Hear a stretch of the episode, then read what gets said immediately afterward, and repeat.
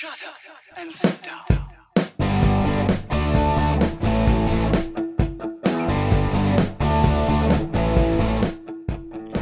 Welcome to Being on Stage, the only podcast that gives you motivation, inspiration, and confidence to be better on stage. No matter how you entertain, sing, dance, band, comedian, public speaking, MC, drag, burlesque, performance art, or street performer, this is the show for you. Hey, rock stars, Reggie Dawson, your host of the Being on Stage podcast. Welcome back, welcome back. We are at episode 24, and I have to say, I think I forgot to mention this on the last episode, just kind of getting back into the swing of things, but I uh, am approaching my thousand download mark, uh, and actually, by the time this episode is dropped, I should be at my thousand download mark. So a little bit of a celebration for me, uh, hitting a thousand downloads, and you know. Uh, it's been a bit of a ride. We've been going now for about probably like five months, almost five months. And I have to say, I appreciate every single person that is listening to this podcast, whether you're just now starting to listen to this episode or if you've been with us since the beginning. You know, we've only just begun our ride and, uh, we're going to keep moving forward. Last episode, I was just getting back into the swing of things. Um, a lot of things had happened the you know the two weeks prior to that. I was gearing up for a big local festival. That's all out of the way now. It was great. I was sore. I was sunburnt. You know it was a great day in april. We fought off a storm. When i say fight off i mean you know we cowered beneath the clouds and and begged the rain not to hit. But you know a lot of other things had happened in the past two weeks, including um, I had gotten contacted by two people to perform. It's been, you know, I'm actually coming up on a year since I performed. My last performance was around May 26th of last year, 2017.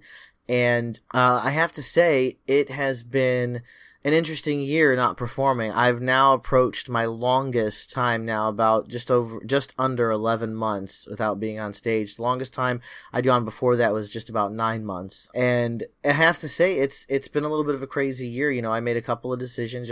I tried to do some e- an e-commerce store. Uh, I failed miserably. It was all drop shipping stuff from China. I had attempted to do like a web consulting business. And the funny thing about it is I knew nothing about like search engine optimization. I knew nothing about, you know, video advertising. I knew nothing about digital marketing at all. And I was trying to open a local digital marketing agency. Uh, so you could imagine that failed miserably as well. And so far, uh, this podcast, you know, is, it's a passion of mine and I thoroughly enjoy what I do. But being contacted for these two bookings in the past couple of weeks has been, um, an interesting experience. And through doing this podcast, and you know, I've read books and I've been watching videos, and I, you know, I look up things that you know performers that I look up to, things that they feel about performing, and and you know, advice that they give to people performing. And uh, one of the books I've been reading off and on is by Livingston Taylor, who's James Taylor's brother, and it it's called being it's called uh, stage performance. And um, it has a lot of good information in there. And he's he mainly works with you know musicians and singers and stuff. Uh, he teaches a, a class at uh, uh, one of the new england colleges i'm not really sure which one i apologize but anyways i've been reading that book off and on and i kind of looked at these two bookings in a whole different light now because part of doing this podcast is I'm learning new things myself, things that, you know, I had never learned in the past. I have my own experiences that I can go off of, but one of the things that really helps me put my, you know, put my thoughts out there is, is having, you know, constant reminders. In reading this book, I've started to view things differently. So when I got contacted for these bookings, it happened two different ways. I, I, responded to both of them in the exact same way. You know, what I said was, you know, I'm always looking, you know, I'm always open to new opportunities, you know, keep me posted. Uh, one person contacted me and said, "Hey, I may have a booking for you sometime in May. Would you know? Would you would you be open to that?" And the way that was done was, you know, it was you know kind of it was non-committal, and I'm okay with non-committal. Uh, the other one that contacted me uh, said, "Want a booking?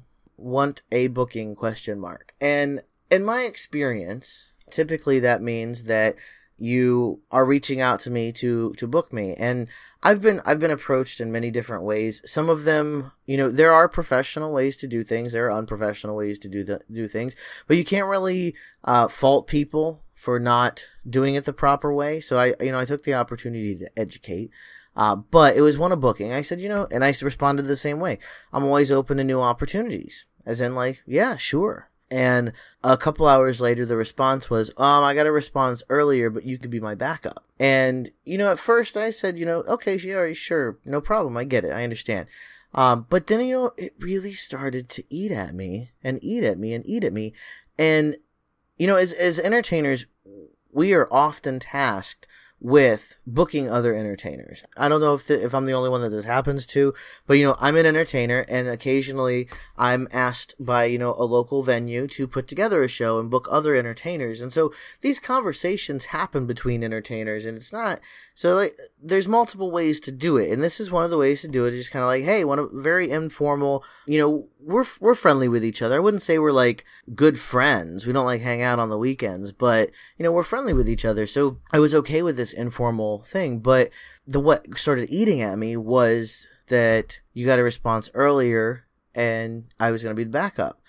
Uh, so for, you know, I talked it over with my wife and I didn't really, I didn't really take well to that. And I couldn't figure out if it was my ego or if it was something else. And so I chucked it up to, okay, don't be an egotistical ass. You know, you're, you're lucky to have been contacted. You know, he thought of you. You just took too long to get back to him. So I was going to go back and message him and, you know, say, you know, listen, sorry if I came off as, you know, a jerk. Uh, cause my response was kind of like, yeah, sure, that's fine. Very, meh. Uh, so I went back to his page and then I saw a posting that basically said, you know, calling all, all performers, if you'd like a booking, contact me. And that, that to me, that kind of put it over the edge for me. When you're seeking entertainment for a booking, putting it out there publicly for anyone to respond to is like saying, I don't care what quality entertainment I got because uh, I just need to fill a show. And when that's the when that's the way that this is approached, and it's approached as you're not thinking of a specific person that you want to involve. You don't have vision for this show. You don't have direction for this show. You just want to book an entertainer or a few entertainers that are going to fill up the show. And in some ways, this is making the show about you because it's like saying, I don't really care what I get because I'm going to rock the house. In another way, this is also making the entertainers feel devalued. Maybe they don't realize it but it devalues entertainers. It does because you're just putting it out there for anybody. Hey, performers, I got a booking for you. Not, hey, John, listen, I love what you do. I love your act on stage. I think we could complement each other very well. I have this booking coming up on April 21st. I'd love for you to be a part of it. Are you available? Now, if you have to contact three or four entertainers, that's fine, but put thought into who those three or four entertainers should be. Don't post it on social media for anybody to respond to. Don't offer it to multiple people and make it like a first come first serve basis cuz I'm I don't know about you but I'm not in a race. If I'm not the person that comes to mind when you're booking a show, then I'm not the person for the show. And I think that that's where I've grown the most in the last year. And I ended up writing him back and I told him, I said, listen, you know, I thought about it and I'm gonna decline uh, being the backup for your show. And I was, I mean, I kind of came off a little jerky, and I said, you know, I, I know my worth, and I know my value, and I'm not a backup. If I was not the person, if you weren't just seeking me to entertain in your show, then this is not the show for me. I want to be the person that you're asking to be in your show, not the person that responds to you first. I said that, you know, all entertainers feel that way. I, I said, I'm going to take this opportunity to pass down a little guidance from seasoned entertainer to, you know, still up and coming entertainer. And that is when you're doing these things, when you're doing these bookings, putting it out there for anybody devalues the show. And you really want to put thought into what the show wants, to, what you want the show to look like and who you want to be a part of it. And then approach those people. If you need to approach a second or third person because people aren't available, you can do that. But if you don't have a vision of what you want the show to look like, then I truthfully don't want to be a part of the show anyways. And neither should you. If if the person booking you hasn't specifically thought of, you know, hey, you would be great for this, then you don't need to take that. You don't have to feel like you have to take a booking because it's dangled above your head like you know, like a cheese to a mouse. You don't have to take these bookings that are, I guess, in a way, uh, not even offered to you, just kind of like put out there. You don't have to take these bookings, and you certainly don't have to take being a backup. So if, if you end up responding, I'm not saying don't respond to people that put it out there like that. I'm saying that don't be the person that puts it out there like that.